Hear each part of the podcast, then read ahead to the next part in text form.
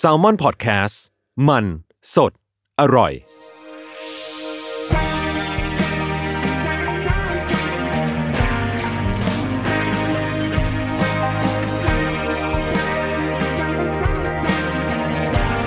วิทยาศาสตร์ ประหลาดวิทยา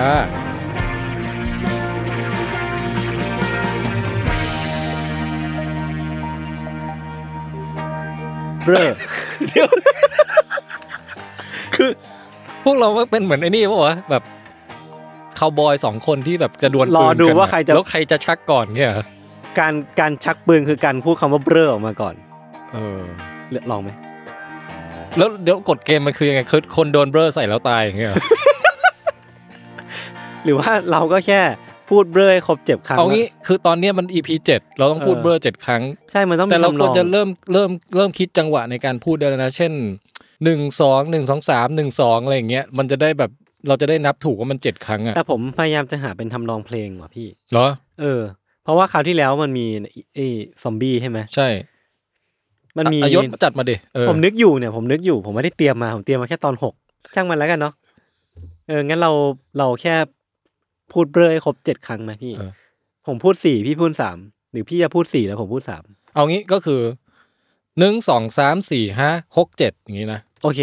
เบลอเบลอเบลอเบลอเบลอ เบลอเบลอ อ่า อ่าโอเค ได้อยู่ถือว่าเริ่มต้นรายการแบบ ถ้าเราไม่ทำสิ่งเนี้ย ผมว่าเราจะเริ่มไม่ได้ ไม่ไม่มันเป็นพิธีกรรม เออ มันเหมือนเป็นสิ่งที่เราต้ เอา อง เลิก ทำ เอาชัย เหมือนการล้างหน้าตอนก่อนออกจาก ใช่ บ้าน แต่ว่าถ้าเกิดมันไปถึงสักตอนที่ 80อะไรอย่างนี้แล้วอ่ะก็ ค่อยว่า ทางบ้านเขาก็เป็นห่วงอยู่นะ ผมว่ามันอาจจะมีสักสักไลฟ์หนึ่งอะที่เราจะมานั่งพูดเบลอให้ครบล้านครั้งอะเหมือนมิสเตอร์บีสชอบทำ อ่า อืม แล้วคือมันก็จะกินเวลาทั้งรายการเลย เออ ม น่าลองนะ น่าลอง เป็นรายการที่ยิ่งจัดไปยิ่งท้าทายขึ้นเรื่อยๆนะครับ จริงๆ ต้องเล่าก่อนว่าตอนเนี้ยอัดต่อจากตอนที่แล้วที่พูดเรื่องซอมบี้ ใช่ ซึ่งตอนที่แล้วเนี่ยแม่งท้าทายพลังจินตนาการและพลังใจของผมมาก เพราะผมเป็นคนกลัวแมลง อ๋อถูกกระทำในจินตนาการ สุดๆ จน แล้ว ชอกช้ำนะตอนนี้ คนที่ทำร้ายก็คือตัวผมเอง ที่กูก็เสือกนึกภาพซะจริงเลย แล้วมันมันโหดมาก พี่ว่าตอนเนี้ยน่าจะช่วยเยียวยาจิตใจยศให้ดีขึ้นได้ หวังว่าครับ เอ้ยผมลืมพูดไปว่าเราอยู่ในรายการอะไร อ่าไหนพูดหน่อย เราอยู่ในรายการวิทยาศาสตร์ประหลาดวิทยาครับ แต่ก็พี่ก็รู้สึกดีใจที่ช่องแซลมอนเนี่ย เปิดทางให้คนเบลอได้มาแสดงออกนะ อืมครับ เออ ไม่งั้นไม่รู้จะไปแสดงออกที่ไหนนะ ก็วิดแคส คือวิดแคสมันเบลออยู่ในบ้านตัวเองไง อ่า อันนี้เหมือนแบบเบลอนอกบ้าน อันนี้มาเบลอให้แบบชาวชาวแบบว่าเอ อ ชาวเบลอ ชาวได้ได้ได้พบพบเจอชาวเบลอใหม่ อืม ๆเอออ ม ที่เพิ่งมาร่วมจอยกันเยอะมาก ครับ ต้อง ก็ขสนุ อก บคุณ ดี ด้วยอืม ครับผม รายการเราก็ดำเนินมาถึงปี EP ที่เจ็ดแล้ว ใช่ครับ เออ แล้วก็เป็นอีก EP หนึ่งที่อยากจะฝากไว้ว่าตอนต่อไปเนี่ย ตอนที่แปดเนี่ย อืม เราจะอัดเป็น Q&A podcast ใช่ครับ เออ ก็ให้ทุกคนเนี่ยโยนคำถามที่ตัวเองอยากถามพี่แทน หรืออยากถามผม หรือว่าอยากถามเกี่ยวกับรายการทั้งหมดเนี่ย ก็ถามมาได้ แล้วก็ ขอบเขตมีไหม ไม่มีถามมาก่อน เหรอ แล้วเดี๋ยวเรา คื คัด อ กรองอีกทีหนึ่ง จะเกี่ยวกับวิทยาศาสตร์ก็ได้ไม่เกี่ยวก็ได้อย่างเงี้ยเหรอ เอาเป็นความสนใจของทุกคน ดีกว่า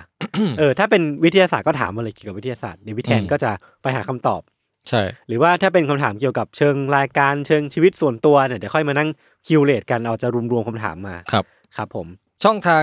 ที่เราจะรับคำถามได้มีทางไหนบ้าง Facebook อ่า ทัก ฮะ ไออินบ็อกมา เออ IG Twitter ใต้ อ่า ยูใต้คอมเมนต์ใน YouTube คลิปนี้ เออ เออก็อะไรก็ได้ที่ส่งมาถึงเราก็สามารถพิมพ์มาได้หมดเลย ใครฟังระหว่างขับรถเนี่ยเออไม่ไม่ไม่ต้องถึงขั้นแบบ ไม่ต้องไม่ต้องรีบครับไม่ต้องรีบ เขียนไปขับไปอะไรอย่างงี้นะ ไม่ต้องไม่ต้องไม่ต้องไม่ เขียน ต้อง เอาควักปากกากระดาษมาแล้วเขียนไปด้วยขับไปด้วยอย่างเงี้ยไม่ปลอดภัย อ่าอันตรายไม่ดี ฮะ หรืออ อาจจะ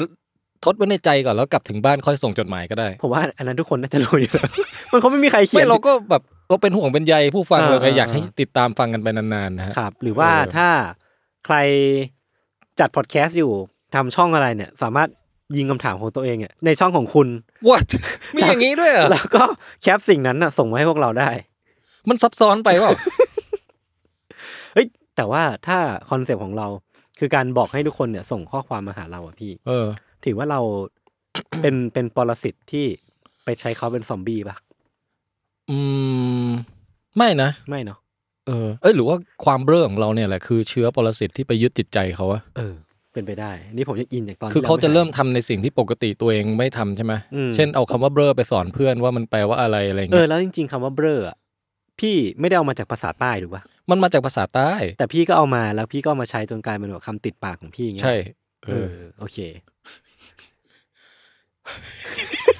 เข้าเนื้อหาไหมหรือว่ายังไม่อยากเข้า เข้าได้เข้าได้เข้าได้ เข้าได้นะ เข้าได้เข้าได้ คือพี่เนี่ย ครับ บอกตามตรงเลยว่า ว่า คือค่อนข้างหนักใจในการเอ่อคิดว่าไอเอพิโซดเนี้ยจะเล่าเรื่องอะไรดี อืมเพราะว่าอะไรพี่ เออ เพราะว่ามันเหมือนมันมีบางหัวข้อที่ที่ที่กะว่าจะเตรียมไว้เล่า แต่อยากให้มันเป็นตอนสุดท้ายมั่ง อืม ก็จะเก็บไว้ก่อนหรือเป็นบางหัวข้อที่แบบ คิดไว้ในใจแล้วก็แต่ยังหาข้อมูลได้ไม่ครบอะไรอย่างเงี้ย อืม หรือบางหัวข้อที่แบบว่ากะว่าจะเล่าแล้ว เดี๋ยวชวนอบันมา เออเออเอออ บันก็คือพิธีกรพิธีกรคู่จากรายการวิดแคสนะฮะ จะได้แบบครบจักรวาลนะ เออ ครบ จะ รูป ได้มารีแอคเรื่องนี้กัน เป็นเรื่อง อืม ที่เลือกไว้สำหรับให้มีอบันด้วยอย่างเงี้ย ครับ สุดท้ายมันโบอยู่ว่าแบบตอนนี้จะเล่าอะไรดีวะเนี่ย อืมคือตอนที่เจ็ดนี้แป ใช่ ดเก้าสิบเนี่ยมีแพลนไว้หมดแล้ว อะไรทำนองนั้น อืม เออ แต่ว่าก็มีหนังสือเล่มหนึ่งมาช่วยชีวิตไว้ฮะ ครับ เออคือวันก่อนเนี่ยมีงานสัปดาห์หนังสือพอดีใช่ไหม อืม แล้วก็พี่ก็ไปเดินบูธเอเชียบุ๊กอ่ะ อืม พี่ชอบหาหนังสือภาษาอังกฤษไง อืม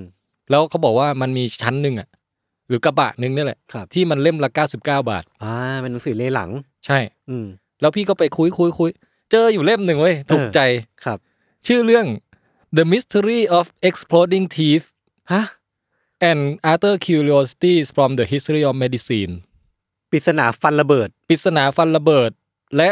เรื่องประหลาดอื่น ๆ จาก อืม ประวัติศาสตร์การแพทย์ เฮ้ย โดย น่าสนุกนะ คุณโทมัส มอริส ครับ มันเข้าทางไหมล่ะเล่ เอ ม อ เนี้ย มันเข้านะ คือ มัน ชื่อมันชื่อเนี่ยมิสอะไรนะ exploding teeth เนี่ย เออ มันยังไงนะ คือหนังสือเล่มเนี้ยว่าด้วยการเคสทางการแพทย์ประหลาด อ่า ๆจากอดีตนะฮะ ครับ รวมทั้งวิธีรักษาโรคแบบประหลาดๆจากอดีตด้วย เฮ้ยผมชอบ อันนี้เล่าก่อนคือผมอะฟังบิดแคสอยู่แล้วใช่ไหม อืม มันจะมีตอนหนึ่งที่พี่แทนเคยพูดเรื่องแบบไมแอสมาหรือว่ามันคือแบบ อ่า มันคือการ ความเชื่อสมัยก่อน เออการมีการกรีดเลือดเพื่อรักษา หรือว่า เออ ทำเพื่อถ่วงหยินหยางในตัวถ่วงสมดุลของแบบเลือดดีเลือดอะไรเงี้ยในตัว เออพูดถึงกรีดเลือดนี่เล่มนี้ก็มีบอกนะเขาบอกสมัยก่อนนี่ฮิตมาก อืม อะไรอะไรก็รักษาด้วยการกรีดเลือด อืม แล้วมีมีคนเขียนบรรยายไว้บอกว่าแรงบันดาลใจมาจากฮิปโป ฮะฮะ คือเขาเห็นฮิปโปมันมันคันแล้วมันเอาแบบเอาขาหรือเอาผิวหนังมันอะไปเสียดสีกับ จนเลือดออก ไม้แถวนั้นอะ อืม จนเลือดออกมาแล้วมันก็รู้สึกสบายขึ้นอะไรเงี้ยเขาก็เลยบอกว่าถ้าฮิปโปทำแบบเนี้ยคนต้องทำมั่งฮิปโปมันต้องมีภูมิปัญญาฮิปโปบางอย่างที่เราควรนำมาใช้อย่างเงี้ย เอออ๋อเหรอนี่คือเรื่องจริงใช่ไหมเนี่ยว่าออกมาจากฮิปโปเชี่ย ก็เขาก็เขาเล่ามาว่าประวัติมันเป็นมาอย่างเงี้ย ฟังแล้วผมนับถือคนมนุษย์น้อยลงเหมือนกันนะ อ่ะอย่างเล่มเนี้ย ครับ หนังหนังสือมันชื่อ Mystery of Exploding Teeth ใช่ไหม อืม อันเนี้ยมันเป็นเคสหนึ่งที่ว่าคนปวดฟันอะ อืม แล้วปวดจนจะเป็นจะตายปวดจนแบบทำอะไรแบบทำอะไรไม่ได้เลยอะ อืม เขาบอกว่ามีบาทหลวงคนหนึงแบบเสียจริตมาก ในการที่แบบปวดฟันจนต้องเอาหัวไปขูดกับพื้นอะ อืม เพราะว่ามันปวดจนไม่ไหวแล้วออกวิ่งออกไปหน้าบ้านแล้วก็เอาหัวไปขูดกับพื้นอย่างเงี้ย ครับ เออ แล้วก็ไม่มีใครช่วยอะไรได้เว้ย อืม จนสุดท้ายมีเสียงดังตุ้ม อืม หูดับไปแป๊บหนึ่ง อืม สักพักไม่ทีหายปวดแล้ว ฮะ แต่ค้นพบเศษฟันตัวเองอะระเบิดกระจุยกระจายอยู่ โอ้ อยู่บนแบบหลุดออกมาจากปากเงี้ย เฮ้ย แล้วมันระเบิดได้ แต่ ไง หายเจ็บเป็นปิดทิ้งในทันที เออ แล้วมีเคสที่บันทึกไว้จากแบบหลายร้อยปีก่อนอย่างเงี้ยเอ่อเป็นแบบเนี้ยประมาณ 3 4 เคส ครับ the case of exploding teeth เนี่ย คือฟันระเบิดจริง ๆ แบบ literally ระเบิด คือออกเป็นว่ามันมีการบันทึกไว้ว่ามันเอ่อเกิดขึ้นอย่างนี้ แต่ว่า อืม เราก็ไม่รู้ว่าบันทึกเนี้ยเป็นความจริงมากน้อยแค่ไหน อ่า จริงเท็จแค่ไหน ครับ แต่อย่างน้อยเจอบันทึกเอกสารเก่า อืม คือคนคนเขียนคุณโทมัส มอริสเนี่ยเขาไปรื้อพวกบันทึกทางการแพทย์เก่าๆอ่ะว่า อืม มีอะไรไว้ที่แบบแปลกๆ เคยเขียนบันทึกไว้บ้างเงี้ย อืมอืม แล้วเขาบอกว่าอ่านไปนี่วางไม่ลง เออเออ มันแปลกเกือบจะทุกเรื่องอะไรอย่างเงี้ย เออ ซึ่งมันก็ดูเข้ากับรายการเรามากๆนะ เออนั่นน่ะสิ ครับผม ไอ้หนังสือเล่มเนี้ยอันนี้คือยังยังวันนี้เราจะไม่เป็นนัมบาร์ไฟนัมเบอร์อะไร เราจะไปเรื่อยๆนะ อ่า ดีดีดีพักผ่อน เอ มาก อใช่เพราะว่านัมบาร์เนี่ยมันต้องเก็บ มัน ไว้ ต้อง ใช้ในยามจำเป็น แล้วเวลาเค้นออกมาเนี่ย พี่แทนใช้พลังกับการพูดนัมบ้าสูงมาก สูงไป อืม เออแล้วเราต้องตอนเว้นตอนกำลัง ครับผม ดี ดีครับ เอออย่างตอนนี้เนี่ยเปิดมาบทแรกๆเลยมั้ง อืม เป็นเคสของเอ่อผู้ชายคนหนึ่งที่เจอซ่อมอยู่ในตูด ฮะ ซ่อม Fork in the anus แล้วมันไปอยู่ใน อันนี้คือเคสนี้เก่ายังพี่ เก่าแล้วอันนี้คือเคสเก่าๆ เก่าหมดเลย แบบเป็นเป็นหลักร้อยปีหมดเลย เออ เออคือมันเป็นบันทึกของหมอคนที่ผ่าซ่อมนี้ออกมาให้อ่ะ ครับ เขาบอกว่าซ่อมอ่ะ จริง ๆ ตอนนี้ควรมีคำเตือนเรื่องความสยองและทางร่างกายเหมือนกันนะ อันนี้ เดี๋ยวเราไว้ค่อยไปเตือนตอนต้นแล้วกัน เออเออเออ คือซ่อมแบบมันมันจิ้มทะลุตรงแก้มก้นออกมาเว้ย โอ้โห แล้วเขาก็ผ่าแล้วก็ดึงออกมา อืม ก็ก็เอาออกสำเร็จนะแต่ว่ามันเป็นซ่อมที่ถูกย้อมสีกลายเป็นสีดำไปแล้วอะ อ่ เพราะว่ามันอยู่ในตูดมาเป็นเวลาห้าหกเดือนแล้วเว้ย อืม แล้วก็เป็นเคสของคนที่อุนจิไม่ออก ครับ แล้วทรมานร่างทรมานมากมันมันอุ่นไม่ออกอะ อืม จนต้องเอาซ่อมแบบพยายามที่จะแบบ อ่า เอาเอาเอาด้าน ทะลวงออกมา เออเอาด้านด้านด้ามจับอะแยงเข้าไปแล้วพยายามจะดึงไปไปไปทะลวงออกมาเว้ยเสร็จแล้ว อ่า ทะลวงไปทะลวงมาแม่งหลุดบลุบเข้าไปเว้ยแล้วไม่กล้าบอกใคร เพราะว่ารู้สึกว่าเป็นเรื่องน่าอับอาย อืม ก็เลยใช้ชีวิตอยู่อย่างนั้นอะไปเป็นเวลาห้าหกเดือน จนสุดท้ายไอ้ด้านแหลมของซ่อมอะมันจิ้มค่อยๆจิ้มทะลุทะลุทะลุออกมาเรื่อยจนโผล่ออกมาจากแก้มแก้มก้นอะ เชี่ย มันต้องเจ็บมากๆแน่เลยอ่ะ แล้วโอ้แล้วคือมันเริ่มมันเปิดหนังสือด้วยเรื่องนี้อะ โอ้โห มันดึงคนอย่างพี่อยู่มากๆเลยนะ พี่ก็เลยว่า เอาเว้ย เล่มนี้ เรา แหละ มีเวลาในการอ่านเนี่ย อืม เอ่อตั้งแต่บ่ายโมงถึงถึงสี่โมงเย็นเนี่ย ครับ ของวันนี้เลยนะ นี่เพิ่ง อ่า อ่านมา อ่า วันนี้เลยนะ สดๆร้อนๆเลย สดๆร้อนๆเราเลือกอ่านเอ่อมันจะแบ่งเป็นเซกชันต่างๆใช่ไหม อืม ไอเซกชันเอาซ่อมออกจากตูดเนี่ยคือว่าด้วยวัตถุแปลกปลอมในร่างกาย ครับ เราข้ามอันนี้ไปก่อน อืม เราไปอ่านอันที่บอกว่า วิธีรักษาโรคแบบแปลก อ่า ๆอ่าและและอีกอีกอีกเซกชันหนึ่งเป็นเกี่ยวกับเอ่อการผ่าตัดที่อีปิกมาก อืม ๆ เมื่อยุคแบบร้อยสองร้อยปีก่อนอะไรเงี้ย ครับ สมัยที่ยุคที่ยังไม่มียาสลบไม่มี เออยังผ่าสดๆอยู่ อะไรแบบนั้นอ่ะเอออ พี่ก็เลยอ่านสองบทนี้เว้ย อืม แล้วก็ได้เรื่องราวที่คิดว่าน่าจะมาเล่าได้สักเป็นวิทยาศาสตร์สักตอนหนึ่ง ได้ เออ ครับ ยศนี่ตั้งใจรอฟังแล้วใช่ไหม ผมรอแล้ว ผมอยากรู้ว่ามันจะเป็นยังไงแล้วเนี่ย อ่าเคสแรกก่อน อันเนี้ยว่าด้วยมันชื่อบทว่า Days of an Earl ก็คือว่าเป็นอวสานท่านเอิร์ล อ๋อโอเค คือท่านเอิร์ลเนี่ย เอิร์ลนี่เป็นเอ่อตำแหน่งยศถาบรรดาศักดิ์อะไรสักอย่าง ของ ของ อังกฤษใช่ปะ ทางอังกฤษอ่ะ อืม มันจะมีสูงสุดคือดุกยุคหรือเปล่า แต่ยุค เออแล้วก็มีเอิร์ลนี่ก็เป็นหนึ่งในที่รองรองๆลงมา ครับ นะอันนี้ถ้าใครมีความรู้ก็มาคอมเมนต์บอกได้ อืม นะ น่าจะมีคนฟังแซลมอนน่าจะมีคนรู้ประวัติศาสตร์เยอะ น่าจะเยอะน่าจะเย อื อะ มอืมยังไงก็ตามก็มีท่านเอิร์ลแห่งแห่งเคนด้วยท่าน อืม เอิร์ลแห่งเคนเอ่ออันนี้เรื่องเกิดขึ้นในปีหนึ่งเจ็ดศูนย์สอง โอ้โห เก่าสามร้อยกว่าปี ก็คือต้นศตวรรษที่สิบแปดนะฮะเพิ่งขึ้นเพิ่งขึ้นเลขเจ็ดเออ อืม หมายถึงขึ้นขึ้นสิบเจ็ดมันมาด อืม ๆอ่านะเก่าเลยนะเอ่อมีคุณหมอที่ที่เขาแบบสนิทเป็นอยู่แก๊งเดียวกับท่านเอิร์ลเนี่ย ครับ ท่านเอิร์ลนี่ชื่อตำแหน่งนะ อืม เออชื่อคุณหมอชาลส์กูดาว อ่า อ่ามันจะมีมันจะมีพวกชื่อคนอะไรพวกนี้อยู่แต่ว่าไม่เยอะหรอกนะครับ เดี๋ยวคุณโรเบิร์ตอาจจะโผล่มาก็ได้ เมื่อไหร่ที่พี่แทนลืมชื่อก็จะมีโรเบิร์ต ใช่ โผล่มา วันนี้ถ้าเกิดถ้าเกิดลืมชื่อนี่โรเบิร์ตโผล่แน่ โรเบิร์ตนี่คือออกมาตอนสี่ นะ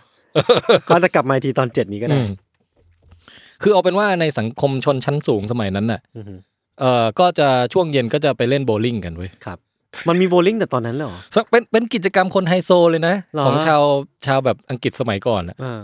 แต่เป็นโบว์ลิ่งแบบแฟนซีอ่ะแบบต้องใส่วิกแบบเดียวกับเอ่อทรงผมเซอร์ไอแซคนิวตันอย่างนั้นนะ อ๋อเหรอเหมือนแบบไปงานไทยแลนด์เกมโชว์แล้วไปเล่นโบลิ่งในนั้น เออย ไปเล่น คอ โบว์ลิ่งแล้วเล่นโบว์ลิ่งไม่ใช่ไม่ใช่ในโรงโบว์ลิ่งด้วยเล่นกลางสนามหญ้า อืม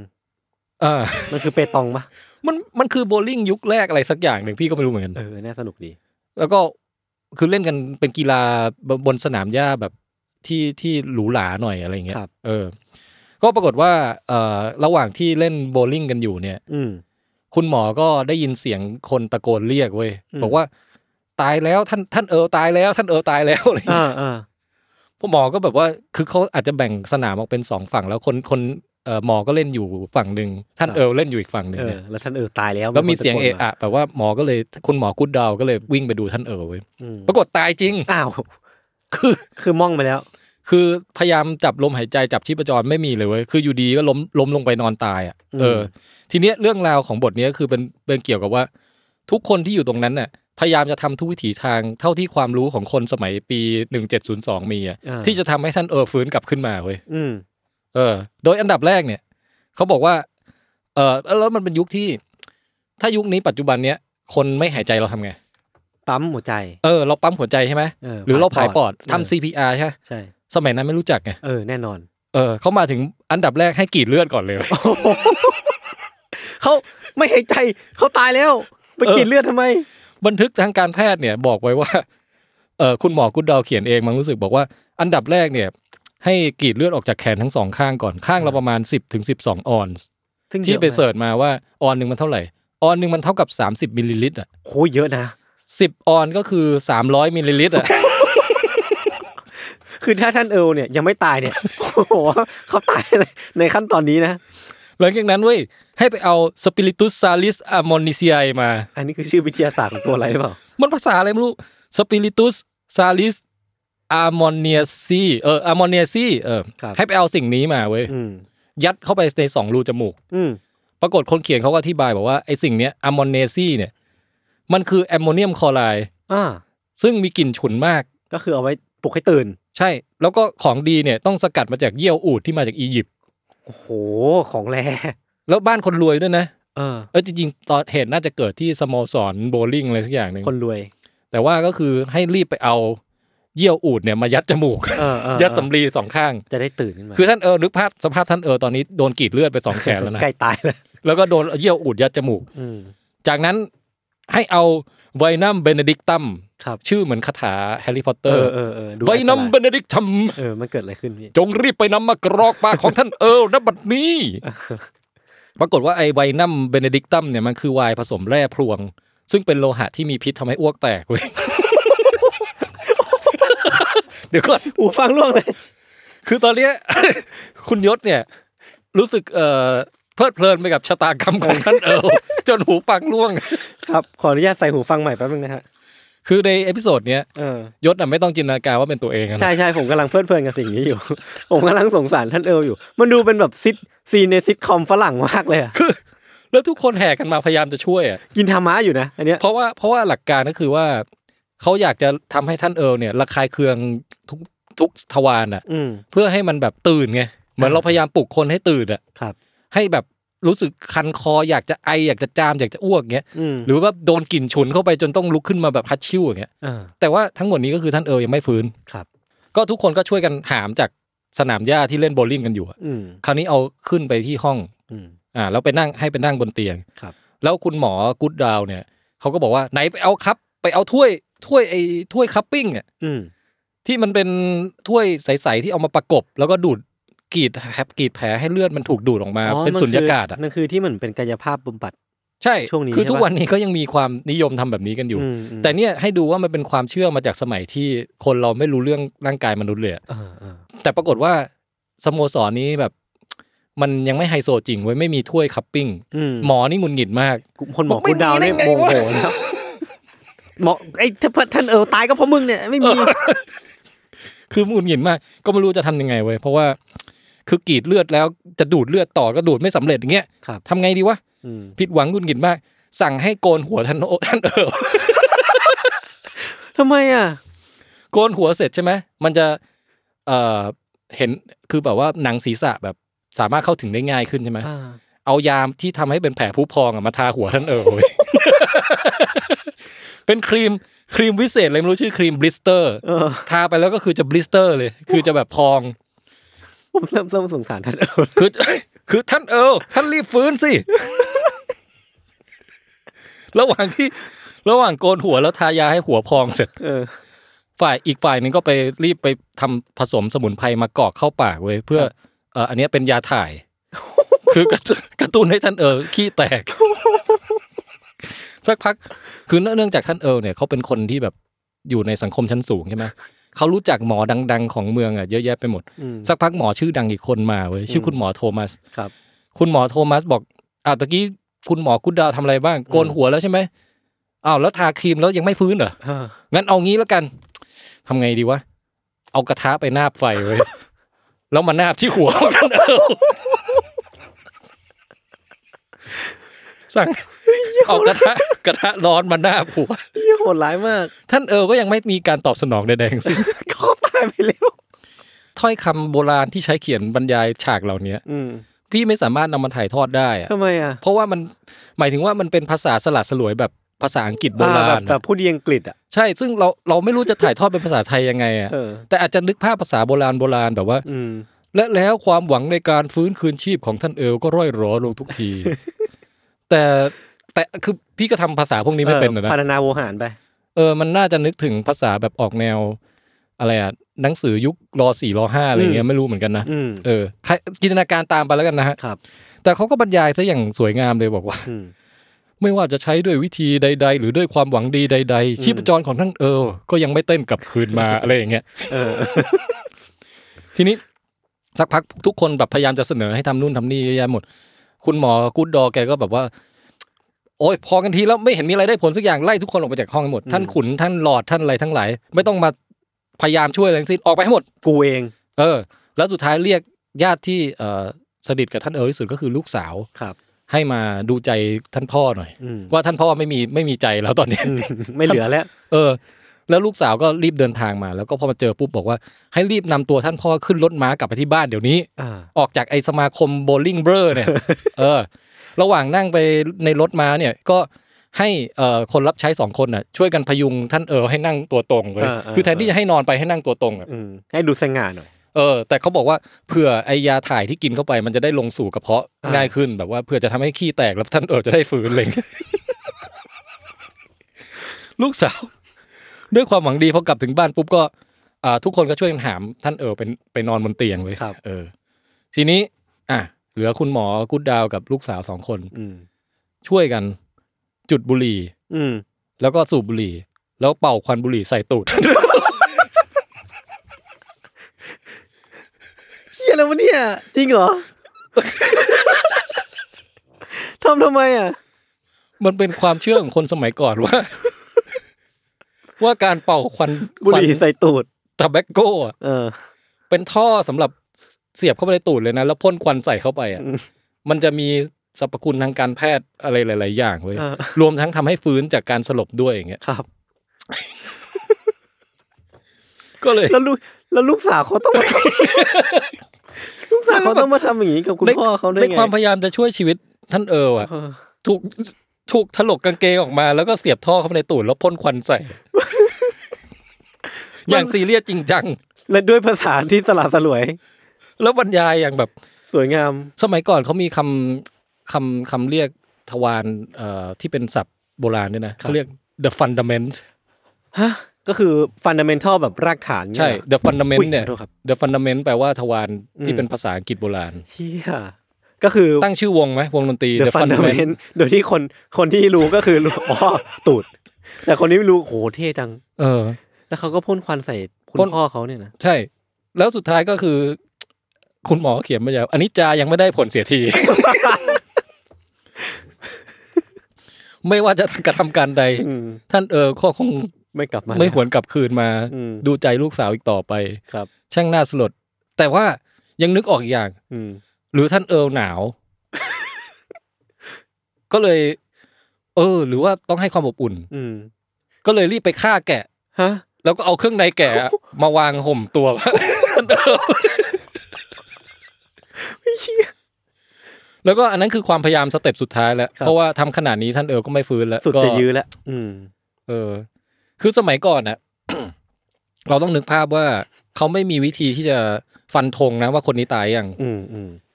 เออคือไอหูฟังที่ที่หมอไว้ฟังเสียงหัวใจเต้นยังไม่มีเลยอะ อืม เพราะฉะนั้นจับชีพจรไปมันอาจจะแค่ชีพจรอ่อนก็ได้ไง เคยเคยเห็นมามันมีแบบเอาเข็มจิ้มนิ้วซอกเล็บปะ คือคือปรัชญาของเขาอะ อืม คือต้องทำยังไงก็ได้ให้ท่านท่านเออโกรธที่สุดอะจนตื่นขึ้นมาประ มาณนั้น ตัดผมกู เอากระทะมาแนบหัว ทาผมให้หัวผู้พอง คือ กิน ลอง ยาถ่าย นึกภาพว่า ป้อน ท่าน ยาพิษ ถ้าท่านเออฟื้นขึ้นมา ถ้าท่านเออฟื้นขึ้นมาจริงๆอะความทรงจำสุดท้ายคือเพิ่งแบบโยนโบว์ลิ่งแบบสไตร์ อะ ตื่นขึ้นมาลูกสาวเป่าควันบุหรี่ใส่ตูดอยู่ มันเบ้อมากเลยว่ะพี่ เบ้อเบ้อใช้ได้เลยนะ เบ้อไม่ไหวว่ะอืม โอ้บอย แต่ แต่เขาก็สันนิษฐานว่า เออก็ไม่มีก็บันทึกการแพทย์สมัยก่อนก็ไม่ไม่สามารถบอกได้ว่าท่านเออเป็นอะไรตาย ครับ อาจจะเป็นแบบหัวใจวายหรือเปล่า อืม อาจจะอยู่ดีเส้นเลือดสมองแตกอะไรหรือเปล่าก็ไม่มีใครรู้รู้แต่ว่า ทุกคนน่ะด้วยความรักและปรารถนาดี อืม ได้กระทำสิ่งที่เราเล่ามาทั้งหมดเนี้ยกับ อืม ร่างของท่านเอิร์ลที่สิ้นใจไปแล้วนะ ครับ เพื่อความหวังที่จะชุบชีวิตเขาขึ้นมา ซึ่งทั้งหมดเนี่ยก็ต้องเท่าที่ฟังพี่แทนเล่ามาคือทำเขาทำไปด้วยเจตนาอันดี และความรู้จำกัดเท่าที่มีอยู่ในยุคนั้น เออแต่เขาก็พยายามเต็มที่ให้ท่านเอิร์ลเนี่ยกลับมามีชีวิต รักษาในแบบที่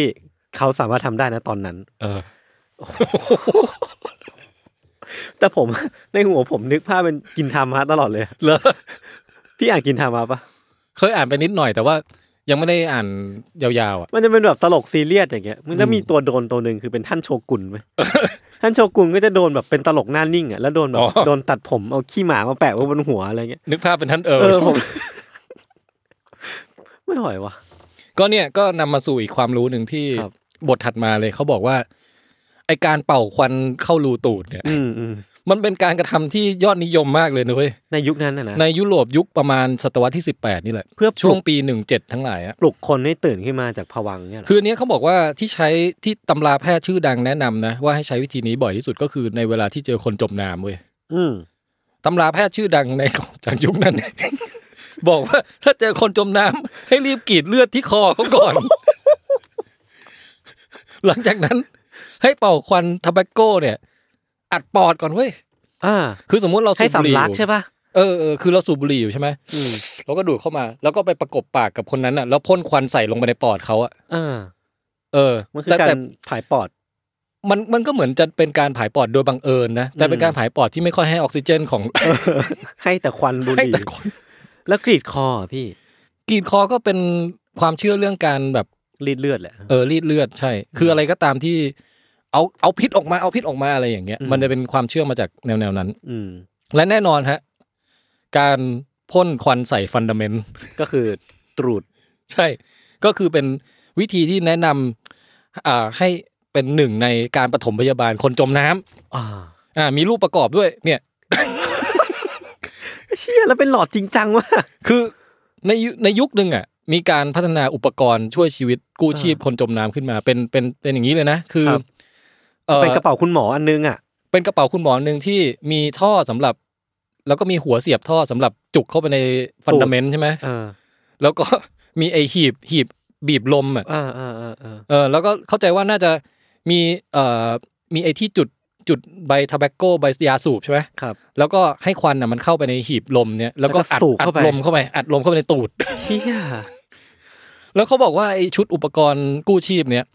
เป็นที่นิยมมากในยุคหนึ่ง ซึ่งแบบว่าถ้าทุกวันเนี้ยเราไปตามร้านอาหารไปตามโรงแรมอ่ะมันจะมีพวกที่ดับเพลิง หรือไม่ก็เอ่อที่ทำ CPR แขวนอยู่ตู้ปฐมพยาบาล ครับ สมัยนั้นอาจจะมีไอ้ท่อ โอ้ ท่อพ่นควันใส่ตูดเนี่ย อยู่ตรงอยู่ทุกที่ สเป็นเป็นแบบอุปกรณ์กู้ชีพที่จะวางติดตั้งอยู่ในหลาย ๆ ที่ โอ้โห ความรู้ใหม่ เดี๋ยวเอ้ยพี่อยากมีสักชุดหนึ่งนะ พี่รู้สึกว่า ผ มัน มว่า คลา มัน สสิก มันเหมาะกับพี่นะ หรือเป็นไอ้นี่ไงเป็นแบบสัญลักษณ์ประจำกลุ่มเอนุสของพี่อ่ะ คือพี่รู้สึกว่าถ้าเกิดใครเข้ามาบ้านแล้วเจอไอ้กล่องเนี้ย อืม แล้วเขาถามขึ้นมาว่านี่คืออะไรอ่ะ ก็ เรา มี จะ เรื่อง คุยกันได้อีกสักพัก มีเรื่อง หนึ่ คุยกันอีกยาว มีเรื่องคุยกัน แล้วเป็นการพิสูจน์จิตใจได้ว่าคนคนนี้จะเข้ากับเราได้ ไหม ถ้าเขาแบบชื่นชอบเฮฮาไปกับเราเนี่ย ก็แปลว่าเป็นโบร โบรแห่งความเบลอ คือเออแต่นั่นแหละความ ความเบรอ ความเบลอก็คือ คนเคยเชื่อกันว่าการพ่นควันใส่ตูดอ่ะ อืม มันจะเป็นสิ่งที่ดีในการปลุกใครสักคนที่สลบไปให้ฟื้นกลับขึ้นมาเว้ย นี่แปลว่าผมมาสงสัยในเชิงแบบ การเกิดขึ้นของสิ่งเนี้ยแปลว่ามันต้องมีคนที่สักเซสในการตื่นขึ้นมาจากสิ่งเนี้ยเขาถึงเชื่อได้ปะ มันคือมันประมาณว่า ระหว่างที่ทำไปหลาย ๆ อย่างอ่ะ อืม สุดท้ายเขาอาจจะฟื้นมาด้วยเหตุผลอะไรก็แล้วแต่ เออ ซึ่งไม่เกี่ยวอะไรกับไอการพ่นควันใส่ตูดเลย เพียงแต่ว่าอันเนี้ยมันถูกมีความเชื่อว่าเป็นส่วนสำคัญที่ทำให้คน เอ ฟื้น อ ขึ้นมา แต่ ได้ พอมันฟื้นมาปุ๊บเขาก็จะบอกเห็นไหมล่ะทำแล้วมันเวิร์กอย่างเงี้ย จริง ๆเขาอาจจะแค่แบบสำลักของเขาออกมาเอง ใช่ อะไรออกมาก็ได้ เออ เออ แปลกแปลกมาก ผมดีใจที่ผมเกิดในยุคนี้เหมือนกันนะ แล้วคือ คือความอัปยศของคนที่แบบจมน้ำมาแล้วแบบ อืม ชีวิตจะเอาชีวิตไม่รอด แล้วทุกมาขึ้นมาถึงถูกจับแก้ผ้าแล้วพ่นควันใส่ตู ด มันรู้สึกว่า แค่จมน้ำเราก็แย่แล้วนะ เออ ยังต้องมาโดนกระทำสิ่งนี้อีกเหรอเนี่ย แต่นึกภาพเป็นท่านเออแล้วตลก เพราะมันเป็นคนชนชั้นสูง มันโดนทำอะไรแบบเนี้ย แล้วคือเอ่อเขาบอกว่าอันเนี้ยเป็นที่มาของสำนวนภาษาอังกฤษทุกวันนี้ที่บอกว่า blow smoke up your ass อะ อ่าอ่า มันจะมีสำนวนเนี้ยแปลว่าเอ่อพ่นควันใส่ตูดทุกวันนี้นะ ถ้าเป็นสำนวนแปลว่า มาพูดประจบเราอะ อ๋อ สมมุติพี่ blow smoke up ยศ ass อย่างเงี้ย าคือพี่มาประจบผม พี่แบบว่าคอยแบบเฮ้ยยศทำไมวันนี้แต่งตัวหล่อจังอะ มันคือแบบฉี ด ฉีดยายกยอปอปั้นอะไร เออ เงี้ ย เหร กยอปอปั้น เออ เขาใช้สำนวนว่า blowing smoke up someone's ass อย่าง โอ้ เงี้ย โห เออ นี่ได้ความรู้นะ เคยมีเคยมีเกิดขึ้นจริงมาก่อนนะฮะ ครับ อยากรู้เหมือนกันว่ายุคนั้นเนี่ยวิธีการรักษาแบบเนี้ยข้ามมาถึงฝั่งบ้านเราอะฝั่งตะวันออก อืม มากน้อยแค่ไหน น่าสนใจ มีหลักฐานในประวัติศาสตร์ไทยบ้างไหม อืม ว่าเราก็เคยเอาวิธีตะวันตกมาใช้ด้วยการทำแบบนี้เหมือนกันอะไรเงี้ย เออ หรือว่าแบบชาว สุโขทัย ชาว เออ ชาว เครื่ ชา อ ว ง ไทยเมื่อก่อน เครื่องพ่นควันเข้าตูดของคนไทยอาจจะเป็นแบบเอ่ออาจจะมีลายไทย ถูกสลักอย่างสวยงาม เออจะทำมาจากไม้ที่เป็นท้องไม้ท้องถิ่นแถวนี้อะไรเงี้ย อืม เฮ้ยมันต้องมีความคลาสสิกที่รอค้นการค้นพบอยู่แน่เลยว่ะ น่าสนใจ แต่ผมว่าอยากเริ่มมิชชั่น ทุกคนที่ฟังตอนนี้อยู่เนี่ยลองเอาเรื่องนี้ไปเล่าให้เพื่อนฟังดูนะ ครับ ผมอยากรู้ว่าเพื่อนของคุณ มันคือวิธีวัดความแบบความโบร อื ความเร่อของเพื่อน เออ เหมือนกันว่าใครอยากพิสูจน์เพื่อนแท้ลองเล่าเรื่องนี้ให้เพื่อนฟังดู ฮะ แต่แต่คำแนะนำแนะนำจากศตวรรษที่ยี่สิบเอ็ด ครับ คือศตวรรษนี้ใช่ไหม อ่า เออถ้าท่านไปเจอคนจมน้ำในชีวิตจริงท่านไม่ต้องไปทำแบบนี้นะครับ CPR นะครับผายปอดนะครับ ทุกคน เรียนรู้วิธีผสมพยาบาลที่ถูกต้องไว้นะครับ ไม่ต้องไปถอดกางเกงเขา ดูดบุหรี่ โอ้ยแล้วนอกจากนั้นในยุคก่อนเนี่ย ยุคประมาณศตวรรษที่แปดเนี่ยเขายังแนะนำด้วยบอกว่าใครใครจะช่วยคนจมน้ำให้อุดจมูก อืม ซึ่งมันยิ่งแบบยิ่ง มันยิ่ง เบ้อ ทำให้ทุกอย่างมันมันแย่ลงปะ เออคือเหมือนกับแบบให้เอาอะไรแบบกลิ่นฉุนๆเหม็นๆเนี่ยไอเนี้ยไอ้ค่ะเป็นที่แนะนำประจำเลยคือ เอาของเหม็นๆไปแหย่จมูก เพื่อคาดหวังให้เขาแบบช็อกจนตื่นขึ้นมา ใช่คาดหวังแบบนั้น อืม นะฮะแล้วก็บอกว่าเออมีคำแนะนำบางอย่างที่แม้แต่ตำราแพทย์สมัยนั้นก็ยังเบิร์นหน้าเมินหน้าหนีนะคือหมายว่าแม้สมัยนั้นคนก็ยังคิดว่าเบ้ออะ อืม เช่นบอกให้เอาหนังหมามาห่ม แล้วต้องเป็นหมาที่เพิ่งฆ่าสดๆ จะได้ยังอบอุ่นอยู่อย่างเงี้ย เชี่ยอันนี้ เขาบ คือ อกแบบ ไม่ต้องทำขนาดนั้น อันนี้คือแบบว่ามูอ่ะสายมูแล้ว เออ อืม มีอีกอันหนึ่งที่ถูกถูก ถูก เอ่อ ติด ใส่หน้า ตราว่า ใส่เหมือนกัน เป็นเบ้อในเบ้อ คือให้เอาขี้วัวมาเทกบคนที่เพิ่งจมน้ำใหม่ๆ เพื่อสร้างความอบอุ่นให้ร่างกายเขา โอ้ ขี้วัวมันจะแบบอุ่นๆไง เออเออ จริง ๆ เราสร้างความอบอุ่นด้วยวิธีอื่นได้ป่าวะ กอดไหมเอาผ้าห่มมาห่มแล้วยังไอ้อย่างคุณเอิร์ลก็โดนเอาไส้แกะมาเทนี่ เอ ใช่ไห อ มโหดว่ะคนสมัยก่อนนะโหดนะ ได้แต่ทุกคนทำด้วยความหวังดีนะ หวังดีว่าจะว่าจะช่วยได้ นั่นแหละ ครับ อ่ะ อันนี้พ้นเรื่องไอ้เขาเรียก smoke enema เออผมเปิดโลกผมอยู่นะสนุกดี smoke enema enema คืออะไรก็ตามที่เอาส่วนทวารเข้าไป ครับ smoke ก็คือควัน อืม ควันเข้าทวารนะฮะ อ่าฮะ เป็นวิธีรักษาที่นิยมในสมัยก่อน ครับ อีกอันหนึ่งที่อยู่ในในบทเกี่ยวข้องกับการรักษาแปลกๆของยุคโบราณเนี่ยคืออการรักษาอาการชักในเด็ก อืม ด้วยตูดนกพิราบ ฮะ ฮะยังยังยังไงนะ เขาบอกว่าเป็นพิเจียนรัมเคียว เออ เอ่ออาการเด็กแบบเป็นไข้สูง แล้วก็เกิดอาการชักเกร็งอะไรอย่างเงี้ย ครับ ให้เอานกพิราบมาตัวหนึ่ง อืม เป็นๆเลยนะ อืม แล้วเอาตูดมันอะมาประกบกับตูดเด็กเว้ย เออ แล้วก็ แค่เนี้ย แค่นี้เลยนะ นี่ศตวรรษศตวรรษสิบเก้านะ เออ เอา เอาตูดเด็กกับตูดนกพิราบมาบั๊มกัน ใช่ แล้วก็ เออก็มีหมอจากยุคนั้นอ่ะเขาก็เขียนบอกว่า เออในชีวิตเขาเคยเห็นสองครั้งที่การรักษาแบบนี้ได้ผล ครับ เอ่อทำนองแบบภาษาโบราณสลัดสลวยอีกนะเหมือนอ่านแบบ อืม นิยาย อืมอืม ยุคโบราณอะไรเงี้ย อืม ก็แบบว่าเอ่อข้าพเจ้านั่งสังเกตแววตาของนกพิราบตัวนั้น อืม ที่ถูกเอาตูดมายี่ย เออที่กระพริบตาช้า ำ ม ๆ และค่อยๆหายลมหายใจแผ่วเบาลงเรื่อยๆ แต่หลังจากที่นกพิราบสิ้นใจลง อืม เด็กก็อาการดีขึ้นอย่าง อัศจรร น่า ย์ ปลื้มปิติอะไร เออ อย่างน่าอัศจรรย์อะไรเงี้ยคือ เออ ภาษามันจะโบราณแบบเนี้ย เออ ปรากฏว่านกพิราบตายแล้วเด็กฟื้น อืม นกพิราบตายอาจจะเป็นเพราะว่าระหว่างที่เอาตูดประกบตูดอะ เออ มันต้องบีบคอมันหรือยังไงเนี่ย มันอาจจะแบบ ขดขาดขาดอากาศหายใจตาย เออ แต่เหมือนกับว่าพลังชีวิตของนกพิราบได้ถ่ายเทจากจากตูดมันไปสู่ตูดเด็กแล้วก็ทำให้เด็กฟื้นขึ้นมาได้ ซึ่งถ่ายทอดผ่านรูตูด ใช่ โอ้โห เบลอ แล้วจริงๆอ่ะ นกพิราบอ่ะ มันก็มีมีเชื้อโรคเยอะป่ะพี่ ก็ แต่เมื่อก่อนเขาไม่รู้เนาะ ใช่ใช่เออ19 century นี่น่าจะยังไม่รู้จักคำว่าเชื้อโรคเลย อ่าเจิมอะไรอย่างงี้ใช่ไหมแบบ ยัง ตัวแบค อืม ทีเรียใด ก็ทำทุกวิถีทางนะเพื่อจะช่วยเด็ก ซึ่งบาง เออ ทีเด็กอ่ะก็อาจจะแค่ชักแล้วก็สุดท้ายก็หายชักเอง ๆ อืม แต่อะไรก็ตามที่ทำระหว่างนั้นน่ะ เราก็จะรู้สึกว่าไอ้ยสิ่งนี้แหละที่มัน ช่ ช่ ว วย ย ไปหมด อย่างเงี้ย ก็คือแบบคล้ายๆ กับเป่าควันเข้าไปในตูด ใช่ แต่ว่า แล้วทำไมต้องเกี่ยวกับตูดบ่อยด้วยวะ ก็พี่เป็นคนหยิบมาเล่าอ่ะ ไม่หมายถึงว่าสมัยก่อนเขามีความหมกมุ่นกับตูดเยอะเหมือนกันนะ ฟันดัมเมนต์ใช่ไหม เออ หรือว่าเพราะเขาคิดว่าแบบ มันเป็นรูศูนย์กลางของร่างกายเรา แล้วเป็นแบบรูที่เป็นแบบเซนเตอร์ของทุกอย่างป่ะ ก็เป็นไปได้นะ อืม เออ อืมน่า ครับ น่าน่าสนใจ น่าสนใจ หรือว่าเรามานั่งวิเคราะห์สักตอนหนึ่งอะนั่งวิเคราะห์แบบ ความหมก สำญ มุ่นของ ของ คน ตูด ชาวยุโรปในยุคเอ่อหลายร้อยปีก่อนก็สืบทอดมา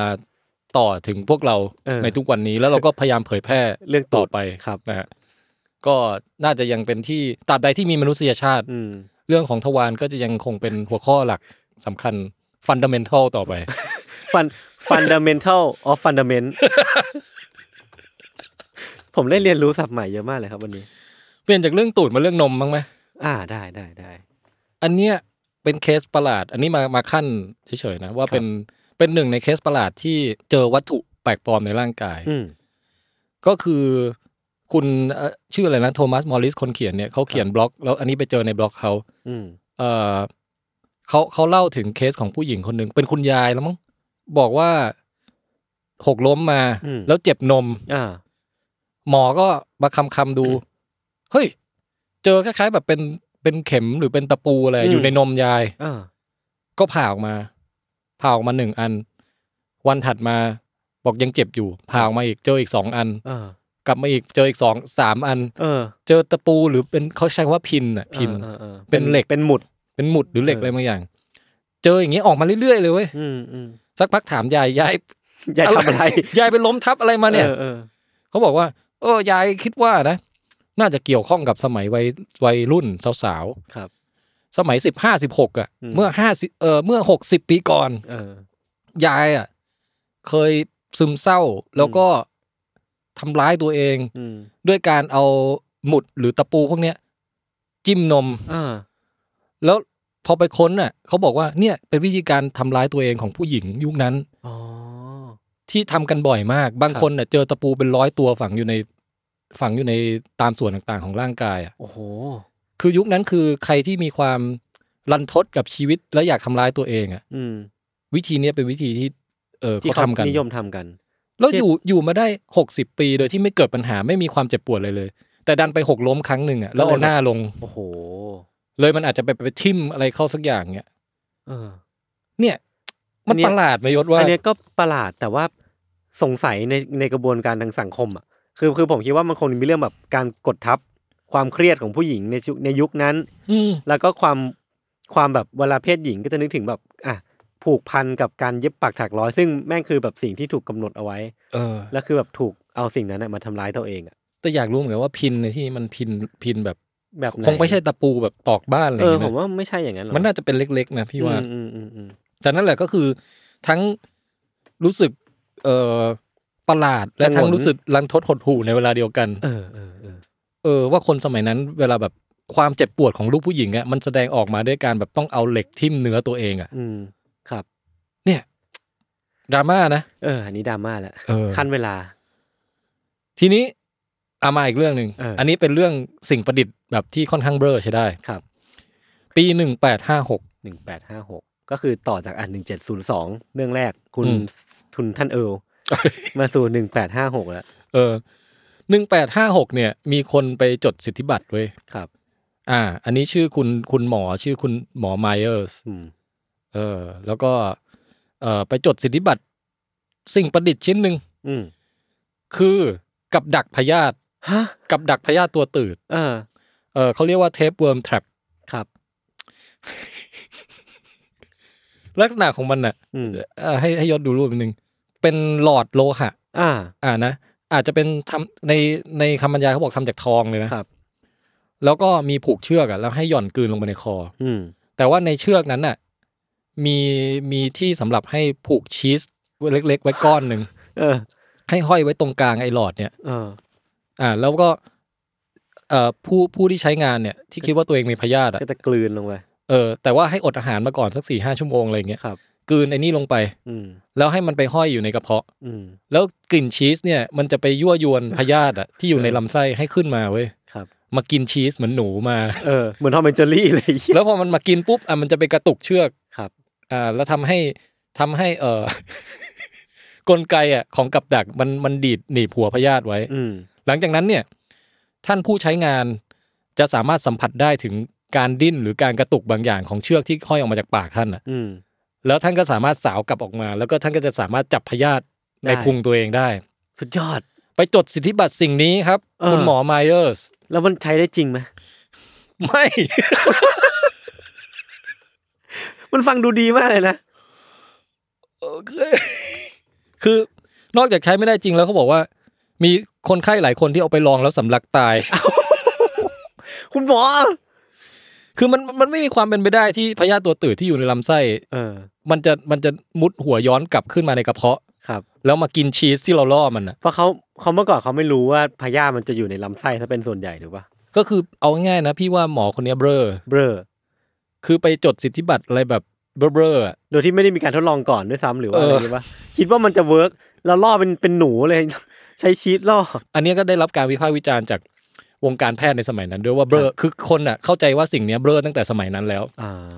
ว่าไอคนจดสิทธิบัตรเนี่ยเบลอจริง เออเออเออ เออ เพราะว่าความเป็นไปได้ที่พยาธิจากลำไส้มันจะขึ้นมาที่กระเพาะมันมันเป็นไปไม่ได้ไง อืมอืม แล้วในในการเขียนวิจารณ์ของบรรดาหมอหมอที่เหมือนเหมือนถ้าเป็นสมัยนี้เป็นอาจารย์เจตอะ อ่าอ่าออกมาออกมา ฉะ ดีบัง อ่าเขาก็จะบอกว่า เนี่ยพูดประชดอะนะประมาณว่า อืม ไออุปกรณ์เนี่ยนะ นอกจากจะจับพยาธิได้แล้วเนี่ย ยังทำให้คุณเพลิดเพลินกับการตกปลาอยู่ในบ้านของคุณเอง โโห โดยที่ไม่ต้องออกไป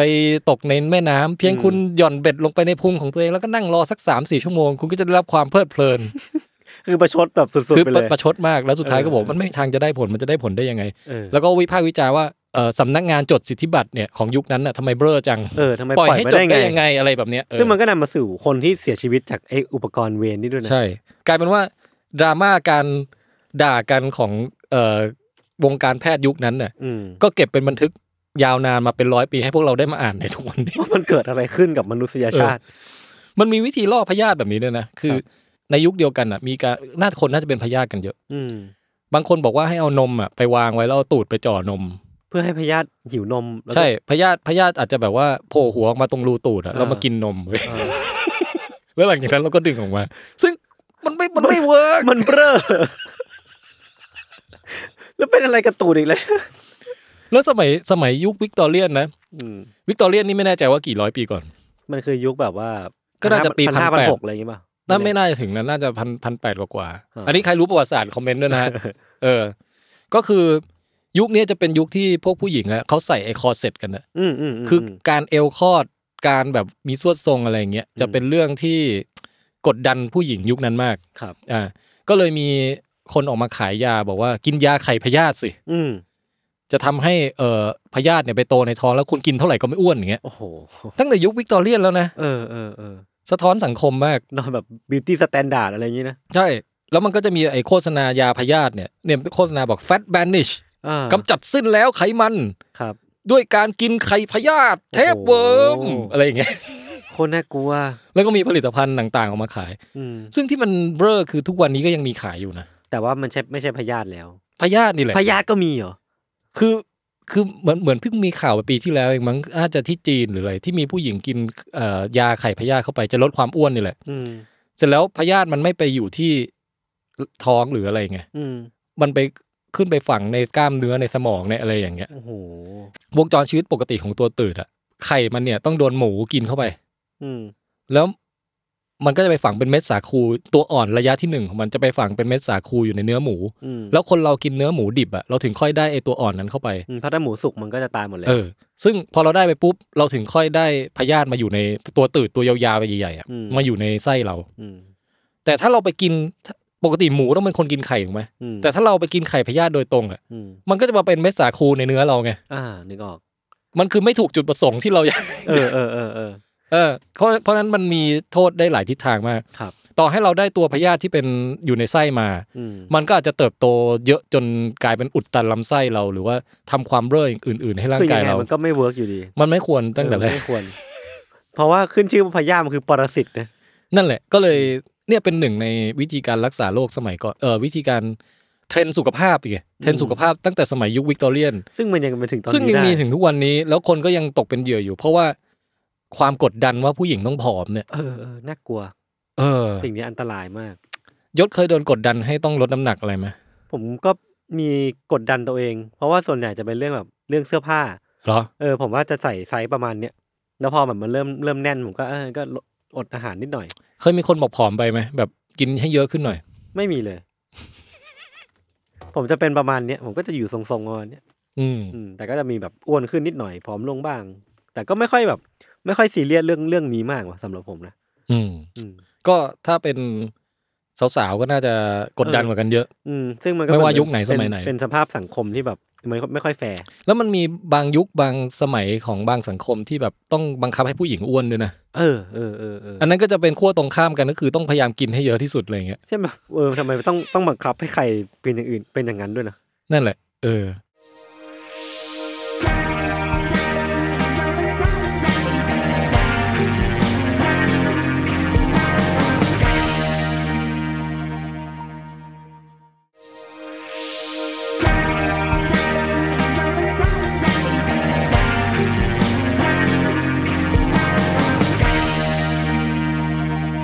ขึ้นขึ้นเซกชันใหม่แล้วก็คือเรื่องของการผ่าตัด อืม ที่ในยุคที่มันยังไม่ใช่การผ่าตัดที่เรานึกถึงสมัยเนี้ย อ่าฮะ อย่างอันเนี้ยปีหนึ่งหกสามห้า โอ้โห นานมาก หนึ่งหกสามห้านี่คนหนึ่งเจ็ดก็ว่าไกลแล้วนะ อืม หนึ่งหกนี่โคตรไกล สี่ร้อยกว่าปี เออเขาเรียกว่าเป็นเคสมหัศจรรย์ของ Dutchman's knife เว้ย ครับ คือมีดของหนุ่มชาวดัช เออ คุณหนุ่มชาวดัชเนี่ยเออเขาเป็นคนขี้เมา อือหือ เขาไปกินเหล้ามาคืนหนึ่ง แล้วก็เขาตื่นมาแล้วแบบมันไม่ไหวอ่ะมันมันแบบสะอิดสะเอียนมากแต่อ้วกไม่ออก อืม เขาก็เลยเอาคว้ามีดที่อยู่ใกล้ตัว เออ อย่าบอกนะ เอาน่าจะเอาด้านด้ามนะ เออ พยายามแยงคอเว้ย ครับ แล้วแยงไปเท่าไหร่ก็อ้วกไม่ออกสักที แยงลึกไปเรื่อย จนมันบลุ๊บหลุดลงคอไปเว้ย เออเออ มีดยาวหกนิ้วครึ่ง เออ ลงไปเลย แล้วก็หลังจากนั้นคือเป็นกังวลมากว่าทำยังไงกับชีวิตต่อดี เออ เออ น่ากังวลอยู่นะ เออ ก็ไปก็ไปหาหมอนี่แหละ อือฮึ แล้วก็มีหมอแบบน่าจะคุณโรเบิร์ตไนฟ์นะ ซึ่งเป็นหมอที่ดังมาก เรื่องขึ้นชื่อมากเรื่องการผ่ามีดออกจากคอในยุคนั้นน่ะ ถ้าเสิร์ชคือไม่เจอนะครับ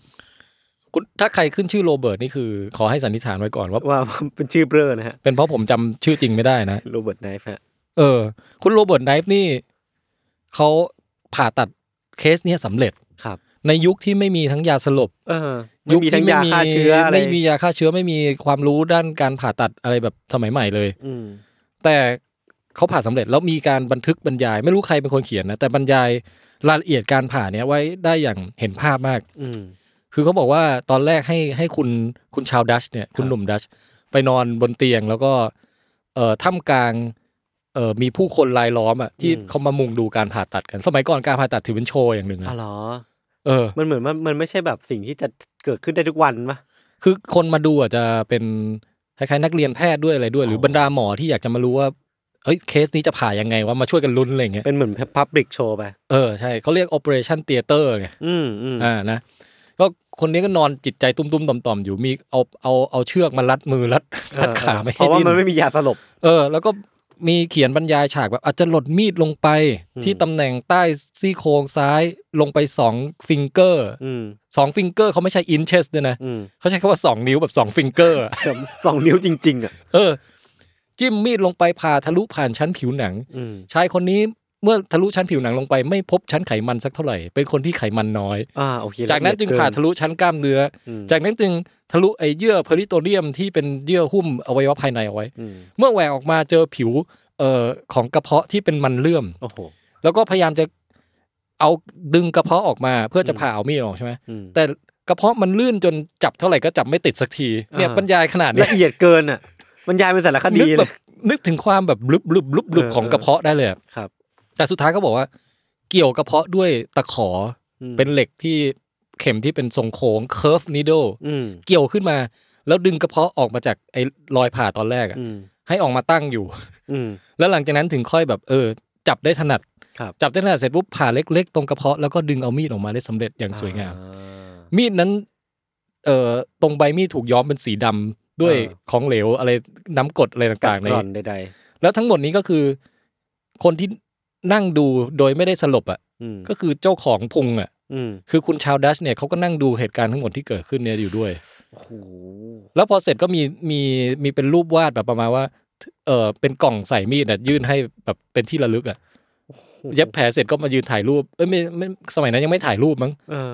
คล้ายๆเป็นเป็น บัน รูป ทึกวาดเขียน เออ ภาพเขียนภาพวาด แล้วก็เป็นที่โจทย์จันกันว่าเป็น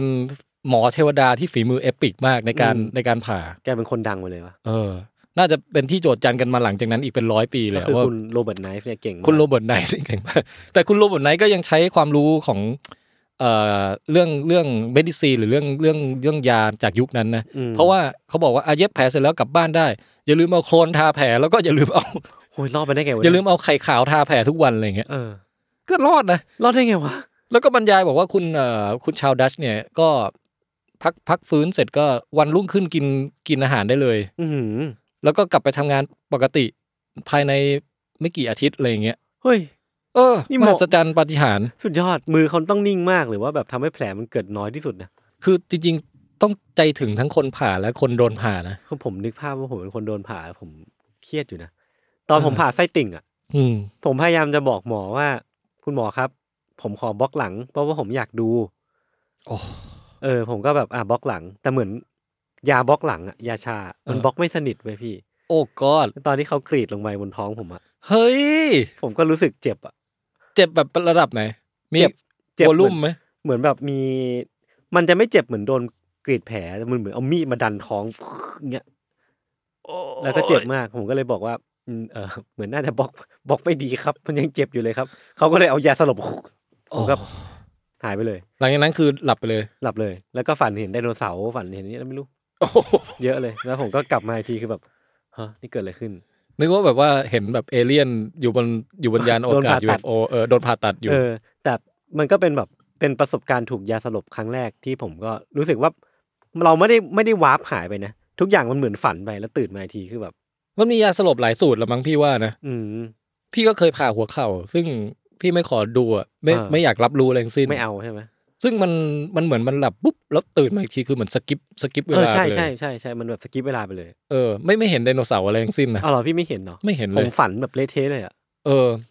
แต่น่าสนใจว่า เออยศเคยมีประสบการณ์ แล้วโดนบล็อกบล็อกหลังนี่มันเจ็บไหม เจ็บเจ็บพี่ เป็นเข็มจิ้มเข้าไปอย่างเงี้ยเหรอ ใช่ เนี่ย ชีวิตนี้ไม่ค่อยอยากอยู่ใกล้การผ่าตัดเท่าไหร่เลยวะ เออ แต่ก็อย่าเลยพี่ อืม แต่ว่ามันมันก็เจ็บนะตอนทิ้งแทงเข้าไปเนี่ย แล้วคือเนี่ย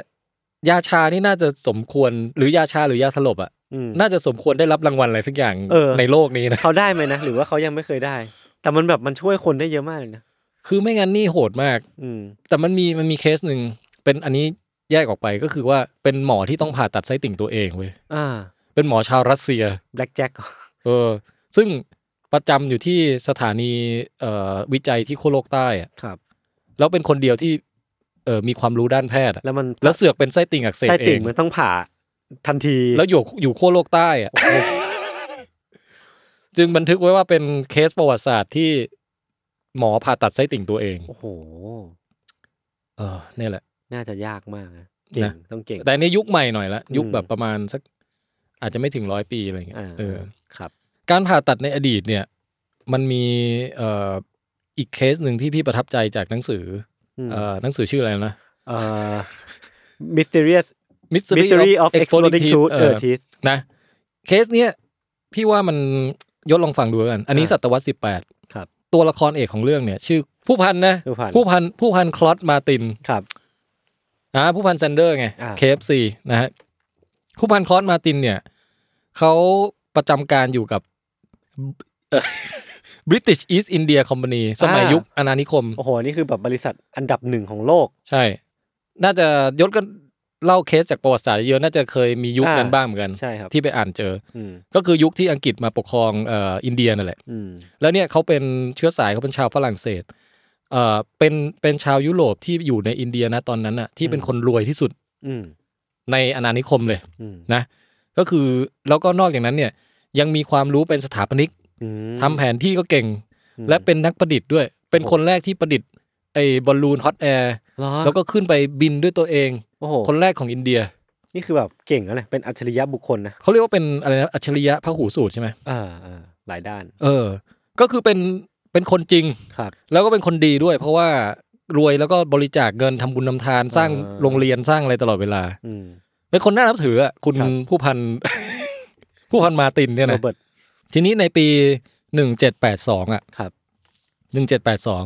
เขาเริ่มมีอาการปวดนิ้ว อ่า นิ้วในกระเพาะปัสสาวะ อืม ยุคนั้นก็ยังไม่มียาสลบอีกเช่นกัน อืม ไม่มียาชาอะไรอีก ไม่ เช่น มี กัน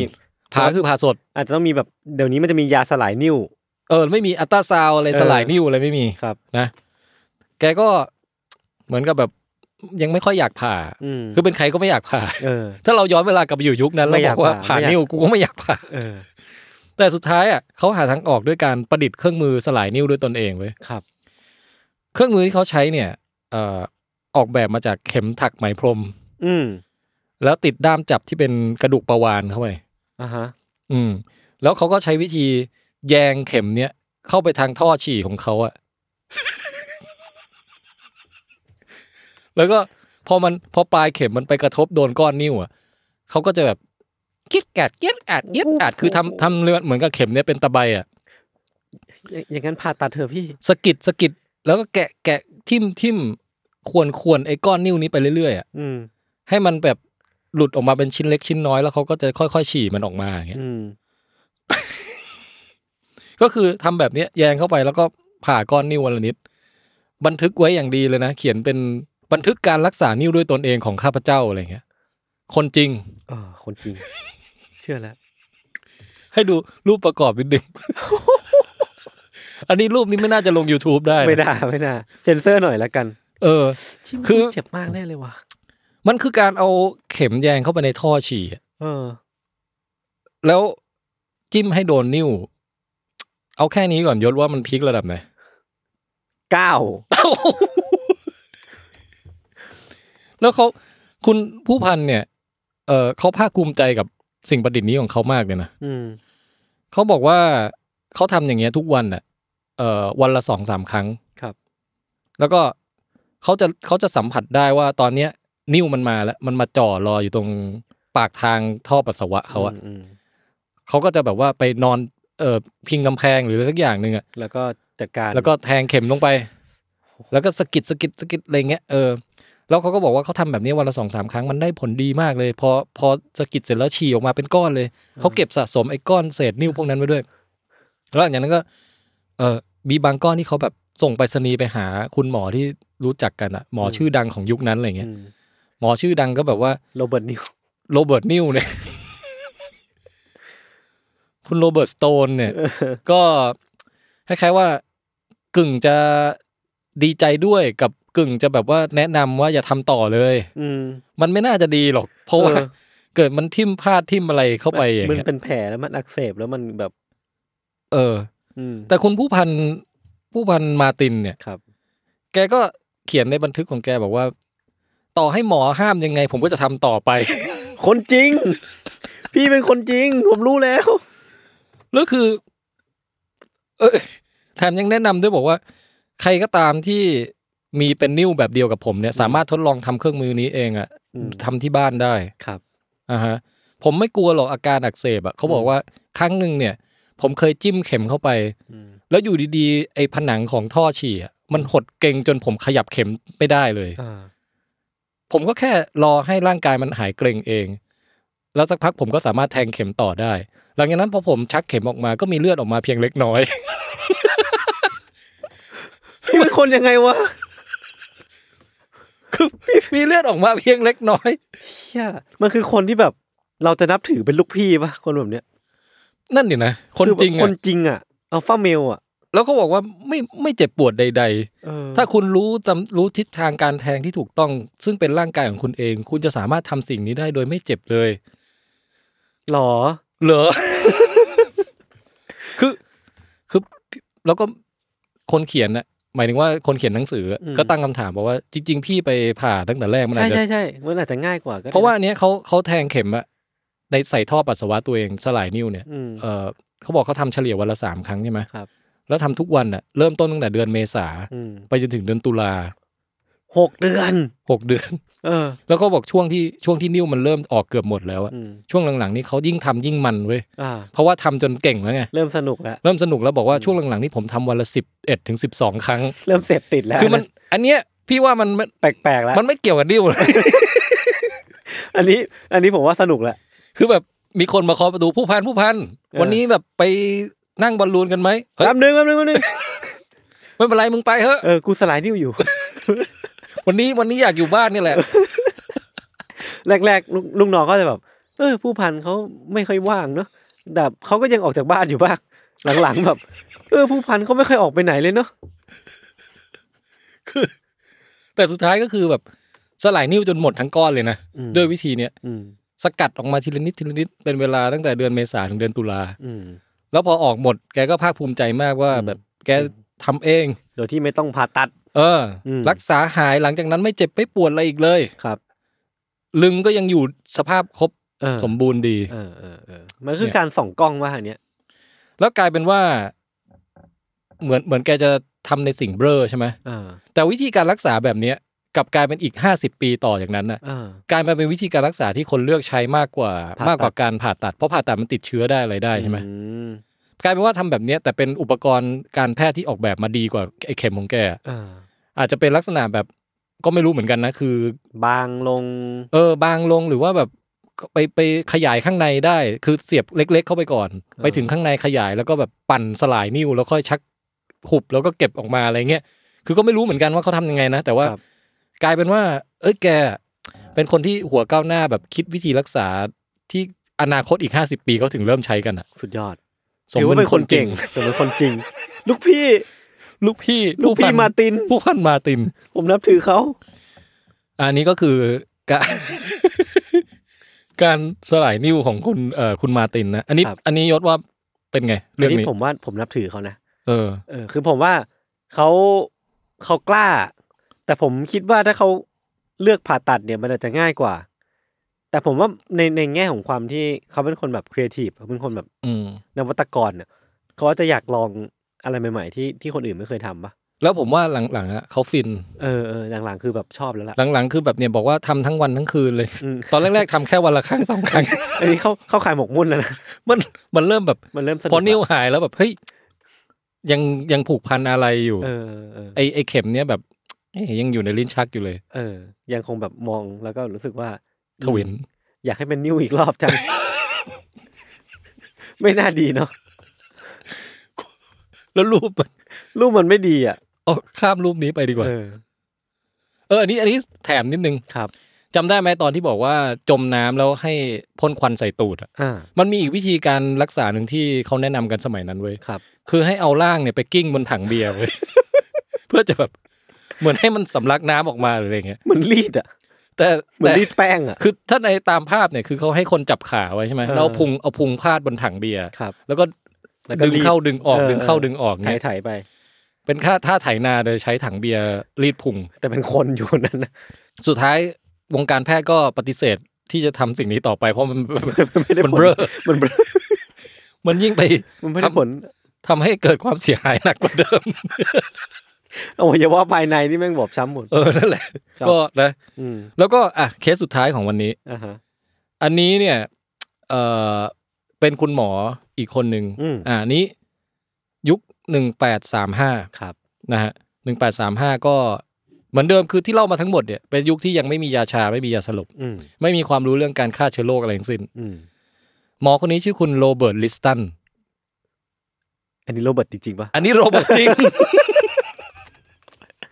เนี่ย เราไปทำให้คนชื่อโรเบิร์ตเสื่อมเสียหมดแล้วพี่ คุณคุณโรเบิร์ตลิสตันซึ่งคนนี้ชื่อโรเบิร์ตจริงๆเนี่ยนะฮะ เออเออเออ เขาขึ้นชื่อ เป็นหมอมือเทพแห่งลอนดอน ครับ ในยุคนั้นนะยุค อือหือ 1835 แล้วความเทพของเขาเนี่ยวัดกันที่ความไว อืม เป็นหมอผ่าไวนะเขาบอกว่าเออคือให้นักเรียนจับเวลาเลย อืม ผ่าตัดแต่ละครั้งอ่ะซึ่งส่วนใหญ่จะเป็นการตัดแขนทิ้งหรือตัดขาทิ้งเนี่ยนะ อืม ใช้เวลาไม่เกิน 30 วิ ฮะ ถึงสามนาที เฮ้ย เออ มันเก่งกว่าคนยุคนี้อีกนะพี่ แล้วสถิติการรอดเนี่ยห้าในหกคนรอด เฮ้ยโคตรเก่ง คือคือ ถ้าหมอยุคนี้บอกว่า สถิติผมเนี่ย ผ่าหกคนรอดห้าคนอย่างเงี้ย เออ เราไม่กล้าไปรักษาด้วยนะ ใช่ใช่ใช่ใช่ แต่ยุคหนึ่งแปดสามห้าเนี่ย มัน ส ถื ถิ อว่า ตินี้คือแบบ Amazing นะ หมอเทวดามาก เออ ห้าในหกรอดเลยนะ วิธีเขาคืออะไรพี่ผมอยากรู้ เออ คือเลื่อยนี่แหละ เออ แต่ว่าเขาเลื่อยเร็วมาก เขาบอกเนี่ยสามารถเลื่อยเนื้อเลื่อยกระดูกเลื่อยเนื้อปุ๊บปุ๊บปุ๊บปุ๊บปุ๊บหั่นขาได้เสร็จภายใน 30วิถึง3นาที โอ้โห แต่แกเน้นเร็วเลยเพื่อให้สมกับที่คนเขานับถือแกด้านความไวใช่ไหม เออ จนบางครั้งแกก็เร็วจนพลาดบ่อยเหมือนกัน มอืม เช่นมีคนไข้อยู่คนหนึ่งเอ่อจะมาตัดขา ครับ เพราะขาเน่าหรือสักอย่าง อืม แกตัดไข่ทิ้งไปด้วย อ้าว หมอ คือผ่าเร็วมากเลยนะ เออ ขาเนี่ยหลุดออกมาเร็วเลย แต่ไข่หลุดออกมาด้วย ก็คือแบบพลาด ไปโดน เออ ไข่ ใช่ แล้วมีอยู่ครั้งหนึ่งหั่นแบบชึบชับชึบชับอย่างเร็วเลย อืม หั่นนิ้วผู้ช่วยไปด้วย เอ้า ผู้ช่วยที่มาช่วยจับขา นิ้วบุหล่นล่วงปบปบปบปบปบสี่ห้านิ้ว หมอ หมอก็ไม่ต้องรีบขนาดนั้นป่ะ คือสมัยนั้นมัน เป็น คือ โช เรา ว์ นึกว่าสมัยอดีตเนี่ยเป็นเอ่อยุคที่แบบทุกอย่างมันจะแช่มช้ากว่าทุกวันนี้ใช่ไหม อืมอัน ส นี้ โล คือ ไล บ ฟ์อะไรเงี้ยนี่คื รี อบ เลย วัดกัน รีบเลย ที่ความไว เอ อทำไมอ่ะ มีเด็กอยู่คนหนึ่งมารักษาเว้ย อืม เขาบอกว่าจริงๆมันเป็นโรคแบบเส้นเลือดโป่งพองตรงเส้นเลือดตรงเอ่อตรงคอเนี่ย ครับ แล้วก็ แกก็ดูปาดเดียวแกบอกนี่ฝี อืม มาปุ๊บอ้าวควักมีดออกมาจากกระเป๋า อืม มีดอะไรก็ไม่รู้อะจิ้มไปที่ฝีปุ๊บ เออ สักพักเด็กเลือดกระฉูด คือจริงๆ มันไม่ใช่ฝี มันเป็นเส้นเลือด มันเป็นปูดออกมาเป็น มีความอุดตันอยู่ตรงนั้น ก็เสียชีวิตเนี่ยดิ เด็กเสียเลือดตาย หมอ เป็นหนึ่งในหนึ่งในหกคนที่ สถิติเด็กสถิติแก หมอ ที่ตกเป็นเหยื่อของความไว ที่ทำไมวะทำไมเขาต้องรีบขนาดนั้นผมไม่เข้าใจอะไรเลยอะ มันไม่ต้อง คือทุกวันนี้ผ่าตัดทีหนึ่งกี่ชั่วโมง ก็สามสี่ชั่วโมง พี่ผมผ่าตัดอยู่เนี่ยเขาผ่าตัดก็ก็หลายชั่วโมง เออ แต่จริงๆ มันมีเหตุผลอยู่นะว่า สมัยนั้นน่ะทำไมหมอต้องมือไว เพราะว่ามันเสียเลือดเยอะปะ มันไอ้นี่มันมันจะได้ไม่ต้องเจ็บนาน อ๋อ คือสมมติสมมติเอาถ้าเราต้องไปเลื่อยแขนเลื่อยขาโดยไม่มียาสลบอะ ครับ เราก็อยากให้สิ่งเนี้ยมันจบ จบ เร็วที่สุด เร็วที่สุด เท่าที่จะเร็วได้ปะ อืมอืมอืมแส เอ ดองว่า เขาถึงโฆษณากันว่า ถ้าจะไปผ่าไปกับไปเจอหมอคนนี้สิแกไวแกไว เออ ที่สุดในเอ่อในในภาคตะวันตก โอ้โหคือถ้าถ้าถ้ารอดก็คือจบเร็ว แต่ถ้าตายคือตายเร็วไป ใช่ ด้วย ไปลุ้นเอา เออเออ หรืออย่างมากก็แค่เสียไข่ ครับ หรือว่าเสียนิ้ว เออ หรือว่าเป็นเด็กคนนั้นก็น่าสงสารชิบหายเลย คือ ถ้าหมอช่วยชีวิตเราได้ด้วยการตัดขาข้างที่เน่าของเราทิ้งอะแต่แกตัดไข่เราไปด้วย แก โกรธอยู่นะ เราเราเราจะขอบคุณแกเพราะว่า ผมว่าครึ่งหนึ่งครึ่งหนึ่งแบบก็คงแบบขอบคุณมากที่ช่วยชีวิตผมไว้ แต่ แต่พี่เอาไข่ค่ะ เอาไข่เคลื่องใส่หน้าหมอ คือนี่แหละครับ คือตำนานหมอมือไวแห่ง อืม ยุคปีพันแปดร้อยสามสิบห้า คุณโรเบิร์ตลิสตัน คุณโรเบิร์ตลิสตันฮะซึ่งอันนี้โรเบิร์ตจริง ไปลองเซิร์ชชื่อได้ อ่า อ่า ก็วันนี้ก็รวบรวมเอ่ คอม อ เบรอ เคสความเบ้อในประวัติศาสตร์การแพทย์มาเล่าให้ฟังประมาณนี้ อืม อ่านจากหนังสือ The Mystery of Exploding Teeth เออ อ่านะ สนุกนะ แล้วก็นี่นี่แค่เป็นเรื่องที่พี่อ่านเพิ่งอ่านเมื่อบ่ายที่ผ่านมา จริงๆทั้งเล่มมีอีกเยอะใช่ไหม ทั้งเล่มมีอีกเยอะเลย นี่ยังไม่ถึงครึ่งเล่มเลย อืม นะก็อันเนี้ยคุณโทมัสมอริสเขียนนะฮะ อืม ไม่รู้สักวันจะได้แปลไทยไหม แต่ก็ถ้าใครตามหาเล่มเนี้ยมาอ่านก็อ่านภาษาอังกฤษได้ก็น่าจะเพลินใช้ได้ทีเดียว ใน Kindle น่าจะมีเลยมั้ง จะได้จะได้ซึมซับไอ้นี่เขาด้วยไงไอ้ภาษาโบราณขเออง ออยาก ของ เห็นอ่ะ การเขียนรายงานเคสพวกเนี้ย เออ พี่เอา ซึ่งมันไม่รู้จะถ่ายทอดเป็นภาษาไทยยังไงอ่ะ กาลาปากอ เอ สเอามาแปลดิพี่ อน่าสนใจนะเอ อื อ ม อยากรู้เหมือนกันว่า ถ้าแปลให้มันแบบได้ภาษายุคนั้นของเมืองไทย มันมันจะจะเป็นภาษาแนวไหนวะ เออ แล้วคนจะอินกับเรื่องนี้ไหมนะ เออเรียกท่านเอออย่างเงี้ย ท่านเออนี่ ไม่ไหว เสด็จพ่อข้าพเจ้าขอน้อมเป่าตูดเอ้ยเป่าทวาร แต่เอาจริงๆนะ ตั้งแต่ฟังมาสงสารท่านเออสุดละ ท่านเออน่าสงสารจริง ท่านเออน่าสงสารมาถึงแม่งอ้าว กูตาย แล้วถ้าสมมติว่าพี่เรานึกภาพแบบวิญญาณท่านเอออยู่ข้างๆอ่ะ ยืนแบบ พอแล้วพอ พอได้แล้ว กู กู ขอ ตาย แล้ว แล้ว ก็นอนตายเสร็จปุ๊บโดนกรีดแขน กรีดแขนเอาเลือดออกสักพักโดนโกนผม เอากระทะกระทะ กระ ร้อน ทะ ห มัน น้า หน้าผม โดน ก็ เป่าควันใส่ตูด กรอกยาถ่ายยาอ้วก โอ้น่าสงสารชี เอา วิต เยี่ยวอูดยัดจมูก คือ ไม่ไหวว่ะ เอพิโซดที่แล้วอ่ะ อืม เอ่อทำให้พวกเราดีใจที่ได้เกิดเป็นมนุษย์ ครับ เพราะไม่ต้องเจอปรสิตโหดๆใช่ไหม อืม เอพิโซดเนี้ยก็ทำให้เราดีใจที่เราเกิดมาเป็นมนุษย์ในยุค ยุค นี้ นี้ อ่า ใช่ เพราะว่าต่อให้มันมีแบบเรื่องเหี้ยหาอะไรเงี้ย แต่ว่าเราก็ต้องเรามียาสลบ อย่างน้อย เรา เรา มี ไม่โดนควันเป่าใส่ตูดอะ เออเราเรามีการ CPR เรามีการแบบช่วยชีวิตอย่างถูกต้อง นั่นแหละครับ ครับ ถือว่าเป็นเรื่องโชคดีของเราแหละ เออ แต่ว่ามันก็สำหรับผมอะตอนนี้เสน่ห์อย่างหนึ่งมันคือแบบเรื่อง เรื่องความเป็นมนุษย์เนี่ยเนาะกับกับการพัฒนา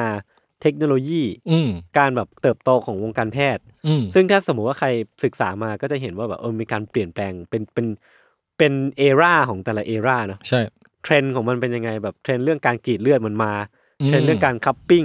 อืม เทรนด์เรื่องแบบการเป่าควันใส่ตูด ซึ่ง เทรน เทนเทนนี้น่าเอากลับมาอีกรอบนะ ไม่ไม่ต้องดีกว่า แล้ว มัน เป็น มี เป็น มัน เป็นเป็นนันทนาการสันทนาการอะไรอย่างเงี้ย เออเป็นแบบเซอร์กัสโชว์ก็ได้ เออ ก็อีกรูปแบบหนึ่ง อืมอืม ปัจจุบันนี้เทรนด์การรักษา มันก็จะเป็นแบบเรื่อง ไม่แน่ใจมันเกี่ยวข้องกับพวกแบบว่าโปรไบโอติกหรือว่าอะไรพวกนี้แบบด้วยไหม คือเทรนก็เรื่องหนึ่งเนาะแต่ว่ามันก็จะมีสแตนดาร์ดของ ของวิ แต่ ชา ละ ชี ยุ พ คอยู่ว่า อืม เอ่อยุคนี้ถ้าเป็นโรคนี้รักษายังไงโรคถ้าเป็นต้องผ่าสิ่งนี้ผ่ายังไงอะไรเงี้ย ครับ ซึ่งใครจะไปรู้ว่า อืม คนอีก 200 ปีข้างหน้า อาจจะกลับมาอ่าน เรื่องราวของการแพทย์ทุกวันนี้แล้วขำก็ได้ เออ นะ เออเหมือนที่เรากำลังทำอยู่ปัจจุบันนี้ เออ แต่ว่าสุดท้ายคือเราก็ต้องมองด้วย คือที่เราเล่ามาวันเนี้ยคือเราเล่าเล่าด้วยเลนส์ของคนปัจจุบันที่ ใช่ แทนก็จะมองว่าแบบยุคปัจจุบันนี้มันมียังไง แล้วเราก็ เออ มาเล่ามันมันเป็นสิ่งบันเทิงไป อืม เออ แต่ว่าก็ไม่อยากให้ไปจัดว่าแบบคนสมัยก่อนโง่ อ่าเขาก็พยายามถึงที่สุดของเขาแต่ในในในนั้นก็จะมีคนเบ้อแฝงแฝงอยู่ เช่น อ่า คนที่คิดไอ้กับดักพยาธิมาขาย อันนี้ก็ แต่ เบ้อจริง อันนี้ก็เบ้อจริง แต่ อันนั้น บางค ถือ ถือว่าหลอกลวงชาวบ้าน เออ มีมีการรักษาโดยการแบบไปรีดขี้งูมาให้คนกินด้วยอะไรอย่างเงี้ย งูมีขี้ด้วยเหรอ เออเขาบอกงูขี้งูเหลือม เอามาผสมน้ำในอัตราส่วนเท่าไหร่เท่าไหร่ ครับ กินรักษาโรคนู่นนี่นั่น มีมีอยู่ในเล่มนี้เหมือนกัน แต่พี่ อืม ไม่ได้ยกมาเล่าละเอียด เออครับ ก็คือมันมีทั้งคนที่การแพทย์แบบหลอกลวงกับ อืม การแพทย์แบบว่าเออ ตั้งใจที่สุดแล้วเต็มฝี ใช่ มือ ในความรู้สมัยนั้น อืม เออแต่โดยรวมๆอ่ะทั้งวงการเนี่ยด้วยกระบวนการทางวิทยาศาสตร์ที่ว่าเออเราก็อะไรที่ไม่เวิร์กเราก็คอยตัดทิ้งไปเรื่อยๆตัดทิ้งไปเรื่อยใช่ไหม อืม มันก็จะมีสิ่งที่พัฒนาขึ้นเรื่อยๆพัฒนาขึ้นเรื่อย อืม อย่างทุกวันนี้เนี่ย อัตราการรอดของเด็กทารกเวลาคลอด สูงกว่าสมัยยุคอัศวินแบบกี่ อ่า ร้อยเท่า ซึ่งไออัตราการรอดของเด็กแรกเกิดเนี่ย มันก็เป็นแบบเป็นอัตราชีวัดความเจริญ อืม civilization หรืออัตราว่าอ่ะถ้าคุณเป็นมะเร็งอะไรสักมะเร็งหนึ่ง อืม ในยุค 50 ปีก่อนเทียบกับทุกวันนี้ อัตรารอดเพิ่มสูงขึ้นเท่าไหร่เท่าไหร่ ครับ ตรวจเจอเร็วขึ้นเท่าไหร่เท่าไหร่อย่างเงี้ยมันกราฟมันยังไงมันก็ค่อยๆขึ้นทีละนิดเอออ ม ไปตลอด ซึ่งก็ถือว่าเป็นเป็น เออ ก็เป็น ใช่ ความโชคดีของเรา แล้วการ ที่เดอยู่ การมานั่งทบทวนความเบ้อในอดีตอะนอกจากฮาแล้วมันก็เป็นการทบทวนด้วยว่าเออมนุษย์เรามาไกลขนาดไหน เออเออ อืม ครับผม นั่นแหละ ก็ถือว่าจบสวยนะ ครับ เป็นตอนที่ต้นต้นต้นตอนมาอย่างเบ้อตอนจบก็มาแบบปิดหล่อนิดนึง ตอนเนี้ยเราเราไม่ทำร้ายจิตใจยศมาก เออ เพราะว่ายศได้ท่านเอิร์ลมา ท่านเออ รองรับ เยียวยาจิตใจผม เยียวยา ท่านเออเยียวยาจิตใจผมขอโทษท่านเออด้วยครับ แต่ว่า ครับ มันมันก็เป็นประสบการณ์ที่สนุกดี ครับ ครับ อ่า โอเค อย่าลืมไปเป่าควันกันนะครับ เป่าควันทางไหนครับ เป่าเป่าเป่าควัน The Fundament แต่อย่าไปทำตามนะฮะ ครับ ครับผม อ่ะ ก็ก่อนจากกันไปก็ฝากไว้อีกรอบหนึ่งครับว่าใครมีคำถามอะไรตอนหน้าเราจะมานั่งอ่าน Q&A กันครับ ใช่ ก็โยนคอมเมนต์ทิ้งกันไว้ได้นะครับ คุณสามารถฝากคำถามไว้ทางช่องทางต่าง อืม ๆนะฮะได้ถึงประมาณวันที่ 7 เดือน อ่า เพราะว่าเราจะอัดกันวันที่10วันที่ 7 เดือน 11นะ 11 ตามที่นัดกันไว้ในเบื้องต้นนะฮะ อืม เราอาจจะมีการเปลี่ยนแปลงอะไรตามแล้วแต่เหตุฉุกเฉิน อืมซึ่งก็อยู่ขึ้นอยู่กับคิวพี่แทนด้วย ใช่ ครับ แต่อย่างน้อยๆก็คือ ถ้าใครจะรีบส่งคำถามก็รีบส่งมาให้ทันวันที่ 7 เดือน 11 แล้วกัน ครับผม ใครจะส่งไปรษณีย์ก็วางแผนไว้ดีๆนะครับ ครับหรือครับผม จะติดนกพิราบมาก็ได้เหมือนกัน ได้ รอดูว่าจะมีใครเขียนอะไรมา ครับ ครับผม งั้นวันนี้ก็ประมาณนี้ครับ ติดตามรายการวิทยาศาสตร์ประหลาดวิทยา ได้ทุกช่องทางของสมอลพอดแคสต์นะครับ สวัสดีครับ สวัสดีครับ